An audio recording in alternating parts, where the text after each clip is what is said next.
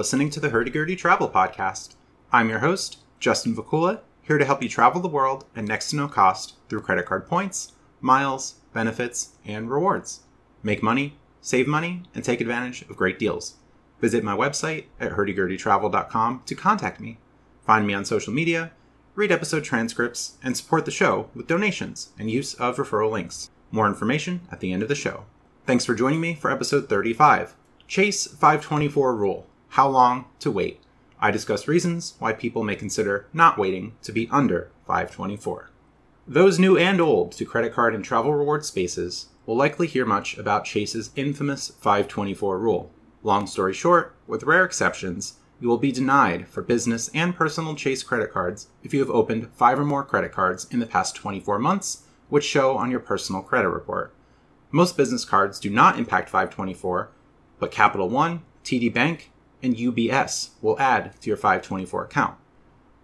Since Chase cards provide a great deal of value for many, even those who travel only a handful of times per year, I often recommend tailoring a credit card strategy to prioritize Chase so you don't miss great value. I encourage listeners to consider long term strategy, often saying that you can get many credit cards at a later time, but once you're past 524, there's likely no turning back because waiting many, many months brings about significant opportunity cost. Embrace what many call the LOL 24 status. One may be able to continue acquiring valuable business cards instead of getting no new personal cards while on their 524 quest, but when running out of new business cards, the wait might not be worth it. Worse yet, in recent months, Chase Ink business cards have been more difficult to obtain according to numerous data points across several groups and websites. People are getting denial reasons, even if they already have business credit cards with Chase, stating things like insufficient business structure or lack of business trade lines, especially when applying as a sole proprietor. Other denial reasons point to lack of business checking relationship with Chase, or lack of funds, with some speculating that low average checking balances were insufficient. While I really like the Chase Sapphire Preferred and World of Hyatt cards, the three ink cards are likely to provide more value for most, and were a main part of, shall we say, the 524 argument. If one is just starting in the credit card space, perhaps at 224, 124, 324, the argument for getting cards like World of Hyatt and Chase Sapphire Preferred should be obvious, assuming at least some Hyatt stays. But past that, there isn't a high amount of value absent ink cards. Chase Freedom might provide great value, but likely only for those maximizing spend on quarterly categories, and one can downgrade Chase Sapphire Preferred after a year to get the Freedom card without spending another 524 slot, waiting two or three months between Chase applications, and taking a hard inquiry. What though about those over 524? What's your breaking point?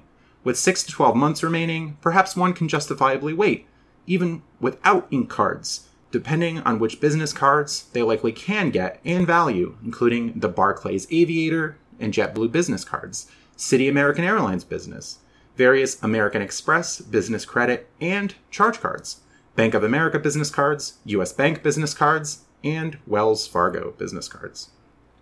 However, Barclays may deny you if you are over 624. Bank of America, like Chase, is getting tighter on business card approval, although they sometimes allow one to open a 13 month certificate of deposit or CD to secure a business card. Wells Fargo only allows one business card per 15 months, and you may have to open a business checking account and have forms from your state showing you have a business. But the rules across branches and states vary. US Bank is the strictest here, not only because they are inquiry sensitive, as I've discussed in episodes 33 and 17, but also because they are looking for older EINs and reporting trade lines. Your mileage may vary.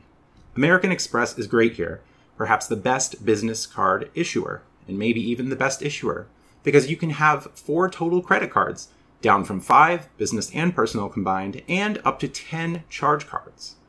After your first Amex card, new Amex cards will likely be soft pulls, which allow you to not only get more cards with Amex, but also with other issuers.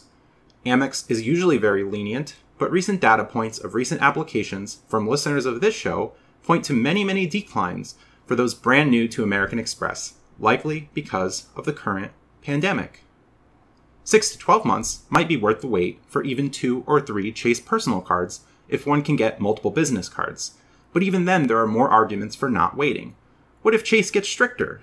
American Express, as I mentioned, now only allows customers to have four credit cards instead of five. Other banks, I also mentioned, are tightening. What if Chase will only allow one credit card every six months? Maybe Chase will allow one to only have two or three credit cards total, only allowing people to have four or more cards if they are grandfathered in. What if the strictness surrounding business cards continues throughout 2021 and even beyond? Which personal cards will you miss while you're waiting? Missing out on cards like the Citi Costco Visa card will not be much of a loss. I spoke about this in episode 15, Popular Cards to Avoid, arguing why the card does not provide great total value, even though it has some bonus categories. If one really wants the card for some reason, they can get it at a much later time, well after 524, if low on card options. So why apply for it early in your credit card journey when you can instead get a more valuable card, especially with Chase? We won't miss the Citi Costco card, but what about the current increased offer on the UBS business card I reviewed on episode 25? The card easily offers more than $1,000 in value in year one for most, and the offer is set to expire July 31st, perhaps to never return. The card is absolutely worth a 524 slot in my mind. Other solid personal cards like the American Express Personal Gold card are available too, but you'll probably be able to get it later with a high sign up bonus. So that can wait although those spending more than $25,000 at grocery stores will surely be missing out on that bonus four times category. What about the Schwab Platinum card with American Express? This too can be worth a 524 slot, especially for those with large balance of membership rewards points they want to cash out to make more money investing or even withdrawing. We see opportunity cost especially in limited time offers like the UBS card I mentioned. One might, like I am at the moment, use some time waiting to be under 524 to get cards like the Altitude Reserve card, which is usually difficult to obtain because US Bank wants to see six months of no opened accounts or hard inquiries. Maybe one inquiry or opened account will be fine, but more will likely be a decline. Even then, I might be declined if US Bank looks back 12 months or declines me for some other reason. In my mind, the Altitude Reserve is worth the 524 slot, but it might not be for everyone returning to cards to wait to be under 524 or 4, I really like the World of Hyatt card, not only because of its 50,000 point sign up bonus, but also for its additional free night certificate when one spends $15,000. More spend can also lead to high status levels with Hyatt and milestone perks, which can give lounge access, room upgrades, and more. The World of Hyatt card, then, can be especially good for spending, which doesn't fall into bonus categories. As usual, high spenders stand to gain most from credit cards. Low spenders likely won't reach the $15,000 spend goal and won't fully benefit. Chase Sapphire Preferred is wonderful mostly for its 60,000 point sign up bonus and the ability to transfer points to Hyatt and airlines. However, after the sign up bonus, the card lacks a punch, and continued spending isn't very attractive when one can instead find better bonus categories on other cards and work towards new sign up bonuses. Some, especially low spenders without other Chase cards and infrequent travelers, may also downgrade the card in year two. The Chase airline and hotel cards can be nice, but on my estimation, they aren't much more valuable than cards offered by other issuers. Some frequent travelers will benefit greatly from the Southwest Companion Pass if they can get it, although maybe not so much benefit considering the current pandemic.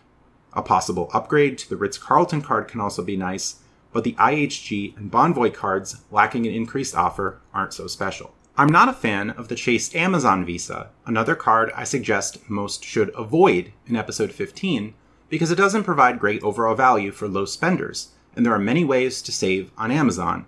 The Starbucks and Disney cards are really subpar.